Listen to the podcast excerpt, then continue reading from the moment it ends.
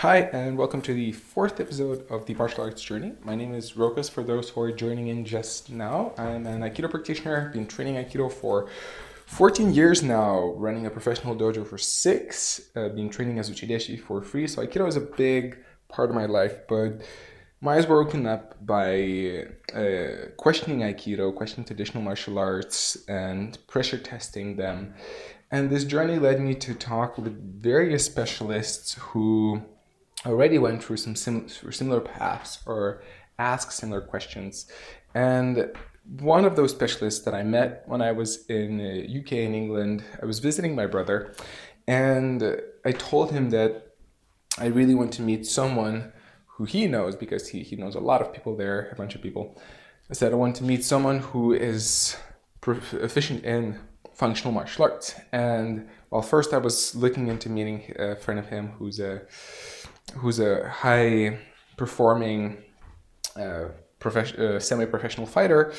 I wasn't able to do that, but then he came up with another idea that there was his friend called Marius. He's also from Lithuania, from, from my country, who lives there, and he's been working in security for a bunch of years in in really uh, in, in places where he really needed to address and get into a lot of physical conflicts. He was training he trained he has a background in mma had some had a few amateur fights and also he has a scientific uh, mind as i like to say. He was going to sports uh, he finished uh, he has a sports uh, sports science degree. So he has a very good understanding of how the physical mind uh, how the physical body works psychology of sports work. So he has this ability to really question things what i was also aiming for. And i said you know what make this meeting happen. Let let me let me let me meet, meet with your friend and uh, him to to give me a bit of training. So we trained for about an hour, looked at what works, what doesn't in terms of functional martial arts, and uh, then we sat down to have this conversation about how traditional martial arts oftentimes they lack that mentality of questioning. They lack that mentality of pressure testing. That there's a lot of ideas in traditional martial arts which never go through through reality. They just have these ideas and they keep on promoting them in this closed circle in between themselves without uh, without testing it with other martial arts, without testing it with other practices, without testing it in a live manner, and how that builds a false understanding of what martial arts is, what self defense is, and what works and what doesn't. Uh, so this conversation it's a bit shorter than most of my podcasts, but I think than the previous podcast, but I think it definitely worth, is worth attention. Uh, it's about 20 minutes long, 20, 25. Uh, we'll talk about some, U- we'll talk about the beginning of the UFC, how the UFC transformed the world of martial arts, how it brought into light the deficiencies of many martial arts, how it exposed what works, what doesn't, and, and how the world of martial arts transformed afterwards. And also, we'll touch a bit of the aspects of that questioning mind, of how non questioning can lead to bad practices, bad mentality, and also a few examples, if I remember well, if I remember correctly, a few examples about the traditional martial arts martial artists, some of them evolving and evolving their practice into the UFC and taking what works, disregarding what doesn't, kind of the Bruce Lee way. And uh, so, so a, a, bunch of interesting things here. I hope you'll enjoy this episode, and I'll meet you in the next one. So, without further ado, I'll let you go to the talk. I'm very happy to be here with Marius, who is experienced in, uh, in boxing, has some MMA background, and uh, some uh, sports degrees. So maybe just so I would, wouldn't mess this up, I'll ask him for a short background. Uh, yes, all right. So, um, so I've got a degree in sports and exercise sciences uh, with physiology from the University of Leeds. Um, I, I did have a couple of amateur fights uh, in the MMA and uh, and Thai boxing as well. I currently work with uh, with a few professional fighters um, regarding you know recovery and and the sports injuries and uh, and so on. So you know, ranging from um, professional boxers and, and people that doing mainly MMA training as well. So uh, I was lucky enough uh, to to experience a bit of uh, the coaching, the teaching from Marius right. in terms of boxing. Uh, but as we were as we were working together, uh, we we talked about traditional martial arts and modern martial arts, and I found the insights that he shared very very valuable. So I just wanted to talk shortly about that uh, together. So what? How do you feel? Would you, how do you feel? What's the trouble with the traditional martial arts that they're facing right now in terms of MMA being so big in the world? Right. So um, I, I, think first of all we have to start at, at the beginnings of MMA, and I mean, you know, I'm not sure if most of your viewers have an idea how it started. Mainly, it was Gracie brothers that um, adapted traditional Japanese jiu-jitsu, um, and they, you know, they basically uh, developed a martial art which is called Brazilian jiu-jitsu now with you know, loads of submissions. And they literally believed that that was the best martial art in the world, most effective martial art. And uh, they wanted to prove it, so they put together this tournament that was called Ultimate Fighting Championship. And um, it, it, kind of was a freak show because you would get people that were doing different kind of martial arts. And I think in UFC 4 you had a, a boxer guy that was wearing one boxing glove and then you know, uh, he had no glove on his left hand. I mean, it was weird, but you would get different people from different backgrounds and they would compete together. And not surprisingly, Gracie, you know, uh, showed numerous times that he was the best martial art. He would actually, he started you know, calling out most of the uh, martial artists and going into the dojos, karate dojos, and and just you know putting I wouldn't say in exhibitions. They were putting real fights, and he was just showing the effectiveness of of jiu-jitsu. Um, so I think at the point where now, you know, with the MMA being so big and you know UFC being accepted as this this um, like professional sport. Um, you know, we have to realize that, uh, and pride as well, I must say, you know, the Japanese organization, um, although the, the, the, rule set is, it's more, um, you know, it's more savage, if you want to call that, you know, it's more, you know, you, you could use soccer kicks and, and, you know, headbutts and all that kind of stuff. So it's like more, you know, the closest thing you can get to a street fight. And uh, I think what MMA actually proved is is the techniques that actually work and the techniques that don't. And few of the schools, you know, including Aikido and Tai Chi and Wing Chun and you know um, some other schools, you know, they they they actually um, they didn't want to get involved in this experiment. Uh, they didn't want to challenge Gracie. They they were just basically saying that um, our martial arts are very effective and they're, they are so effective that they are deadly. So therefore, right. we can't actually show the full potential in the ring. And obviously, you've got some rules in the ring. But in the first few UFCs, you, you could do anything you want, including, I think it was like just eye gouging that was prohibited. Um, so, I mean, and I think the issue nowadays is that they became kind of cult, if I want to right. be blunt, right. and they became very, um, you know, um, how can I how can I say this? They became very uh, careful of what um, what they're presenting to the public. So um, very secluded. It was almost like you know they, they don't want to take any risks and i think the recent events in china when um, this MMA fighter, and I, I, don't even think he's a high-level athlete. Right. He called out this Tai Chi master, and um, I mean, he beat him in 17 seconds or something like that. Yeah. Crazy, um, and I think, you know, he had to go into hiding, basically because all the Tai Chi, um, uh, you know, I want to say, cult.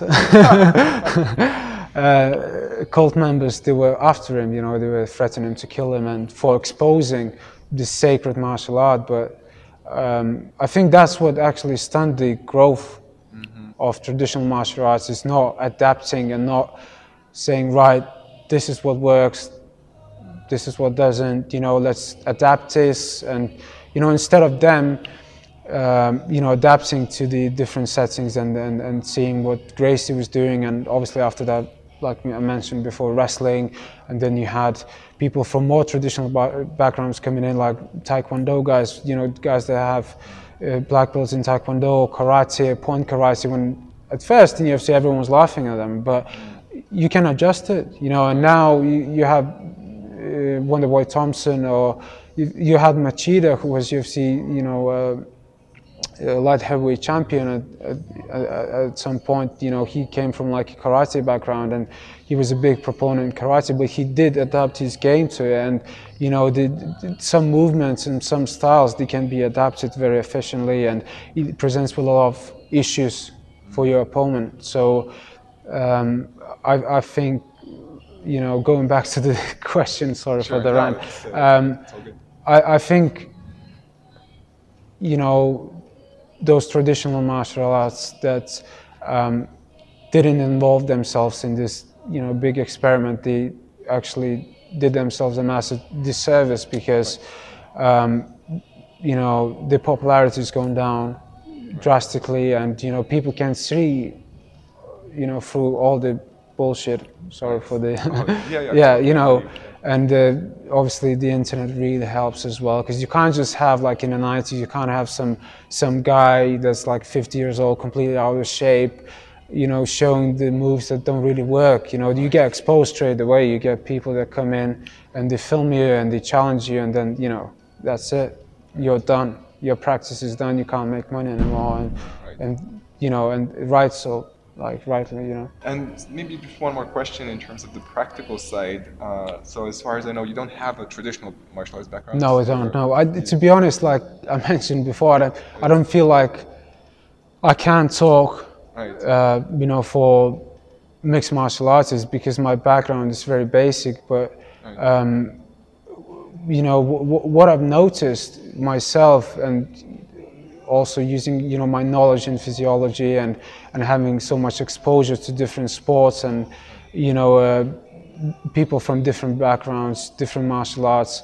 I've noticed that not only you have to become a master at something you also have to be very phys physiologically prepared. You know you have to be you essentially you have to become the best athlete you can you can be. So if if if we're looking back to um, to kids nowadays if you have a child, you don't want him to be a rugby player, you don't want him to be a basketball player. Mm. What you want him to be is to play different sports so he can get exposed to different settings so the body and the brain you know motor cortex to gets exposed to different stimuli which which then in turn makes you you know a better athlete you can react better in different surroundings so maybe when you know you're 17 or 18 um, i'm not saying you can't do it like boxing or you know kickboxing or Thai boxing or you know wrestling you know early on. But I mean uh, you have a full full set of, of, of, of, of tools you know? And also I think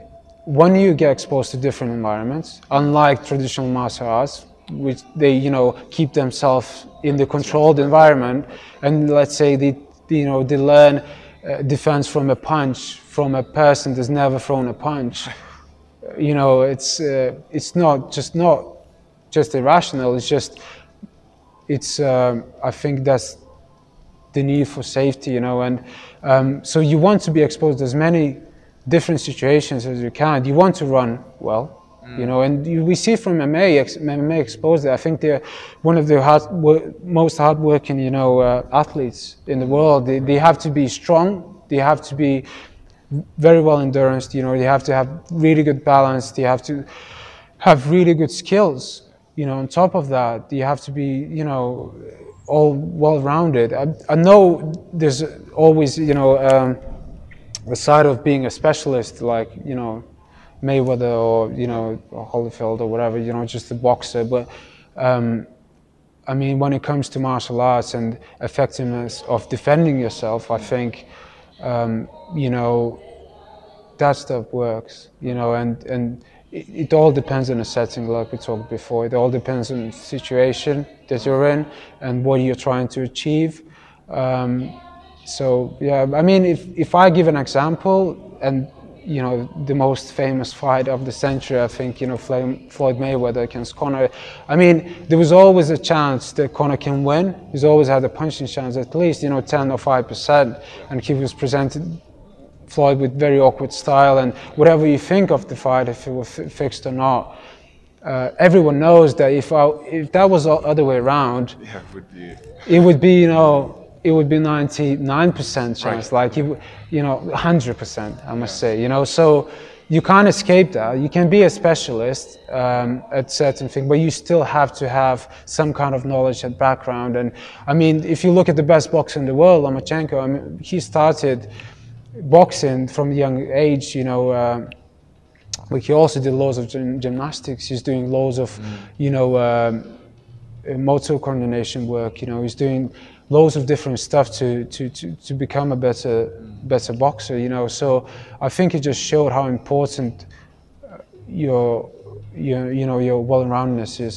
at everything nowadays. If you would have to give an advice to, to a person who feels like, so that's pretty much my case, for a person who was in that cult mentality for a long time in terms of martial arts, yeah. being very closed, and, and he wants to be, so even if that's advice is directly towards me, uh, and that person wants to uh, become more well-rounded, but but also respect the fact that he he has that practice from the past. Uh, so what what would you offer? What would be the basic things that a person would need to go through to become? Well, you see, I can't offer anything, right? I'm just talking. Sure. But um, in my opinion, my personal opinion, and I might be wrong, because it's it's okay to be wrong, sure. right? Sure. It's completely fine. If you invested so much time into one martial art, and in your case it was Aikido, and you want you realized, you know, again in an experiment, yeah. you know what, I was fooled for the last whatever years, right. 15 years, yeah. I was pretty much played with, yeah. you know, and uh, what you have to do now is just have to reset. You you have to realize, right. I do need knowledge of striking. Like even you know when we worked early on, like even your your natural, you know, habit was just turn away from the punch. You kind of have that in a fight. You know, whatever it is in the street, or I mean, it's very unlikely we're in the safe. You know, we're living in the safest time ever, yeah. so it's very unlikely that you're gonna fight in the street. But just for the sakes of it, you know, better safe than sorry, right? Sure. Um, uh, right. So. I, I would say, you know, you, you have to take a boxer and learn, you know, boxing stuff from from him. You know, you have to learn um, how to how to move like a boxer to in order to understand, right? Um, you also have to take a wrestler as well and jiu-jitsu practitioner, or just you know maybe go to a gym that's very well rounded regarding the MMA. You know, um, see what works, and and then you have to pull back and say, right, okay, so I invested so many hours into this uh, this thing that you know, um, proven to be like quite ineffective, you know. But then you can say, right, okay, what can I take from it? Right, so maybe you can use only 10% of your, of your previous skills, right? But 10% sometimes is a lot. Right. Right. It's, I mean, yeah, it, can make a difference, you know. So, you know, it's, you can't just, you know, laugh at those martial arts because some of them are actually, you know, quite effective. And you could see that in UFC, in the, in the journey of MMA rather.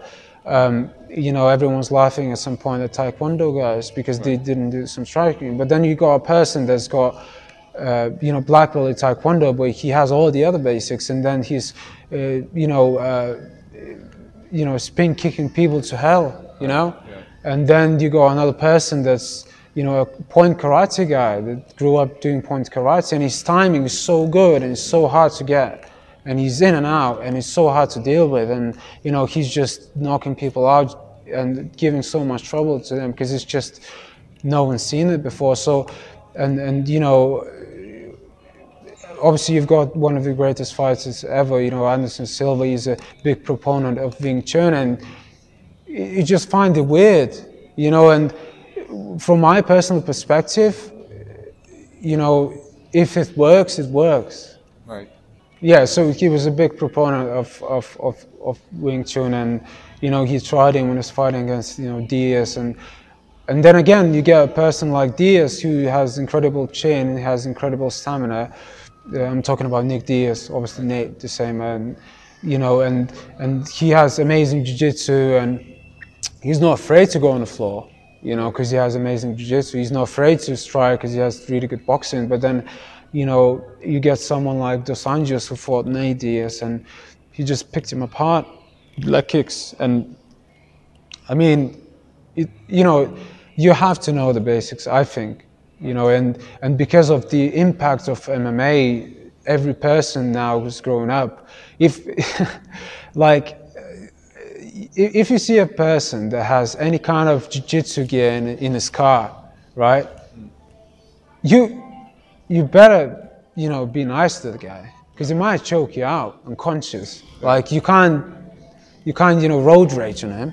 You can't because you know it's, it's changed the game completely. A lot of people are much more educated. You know, at first you would they, they used to boo when people would go to the ground and you know try submissions and stuff and now you watch it and everyone's like yeah because they realize the, the crowd you know the public is getting more and more educated and they realize what's true you know and that's what they want you know but but then yeah and i think that's very important for someone like you to get the base and then pulling back and saying right um, what can i learn what can i adapt from my aikido that what present my opponent with with you know, some issues to deal with in the fight, let's say, or maybe not not an opponent, maybe you know just self-defense wise, maybe you knowing how to, uh, you know, move yourself away from a person you know that's trying to hurt you, and then using your aikido technique, or maybe if he's grabbing you, maybe knowing how to stop a takedown, mm. or maybe know how to control a clinch, maybe you know.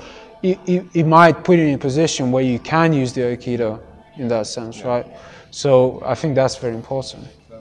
So from what you're saying, I'm, I'm coming to the conclusion or understanding that I cannot learn Aikido to 100% and then expect to be great because of that everywhere, but it's rather, and to bring that to bring that to everywhere, but actually I have to learn the roundedness of everything and then see what I can bring from Aikido there rather than. Yes, to be honest, like if, if, if, if that was me again, if I was 15 years old, and I had a choice of what to learn, my Aikido wouldn't be the first choice. You know, because it's not the most effective looking at, yeah. at what gives you for the time you're spending. You know, right. um, some people are never going to be great at fighting. Just it won't. You know, yeah. like some people pick things up like that. Mm. And I think that's where being a great athlete is, you know, because you can show a guy how to tackle or how to do a takedown or how to punch, and he picks it up in a few weeks, and like, Jesus, I've spent years working, right? And he's just doing this. And, you know, but if I was 15, I, I probably would go back to wrestling, you know, uh, freestyle wrestling or Greco-Roman wrestling, just to, to feel the control, because I think it's the safest. Um, you know, although you're always on, you know, in the disadvantage because he always starts on your feet, but you have a control where you can take the fight, you know, and then obviously you have to know how to defend against a jiu-jitsu person because you don't want to take a jiu-jitsu guy down because yeah, right. he's so comfortable in that setting, yeah. you know. So and and vice versa, you know, like you have to pick. Uh, you know, you, you you you have to make sure you can you're well-rounded, meaning you, you have to work on your weaknesses, but you also have to excel at your strengths as well. I think, you know, if you're a brilliant striker, it doesn't mean that, right, I'm going to forget striking now, I'm going to work on my wrestling. No, no, work on both, right? right? But your striking is a primary thing, you know. Um, so yeah, and then, you know, you've got physical conditioning as well. So uh, I don't know if that answers my, no, yeah, your question. You know, uh, I, I would say for you, because you spend already so much time. Right. I, that's what I would do. If if I had Aikido black belt, I would, and then I suddenly realized, right, this doesn't work, right. uh, or maybe works, but I need to adjust it. Mm. Yeah. That's what I would do. I would learn all the basics. I would get comfortable in those different settings, and then I would, you know, put it together. So if if if we're looking at, you know, the best fighters in the world nowadays, and in MMA, like. Um, he's actually fighting, I think, this week is uh, Mighty Mouse uh, Johnson. He's, you know, the, the lightest weight category uh, MMA.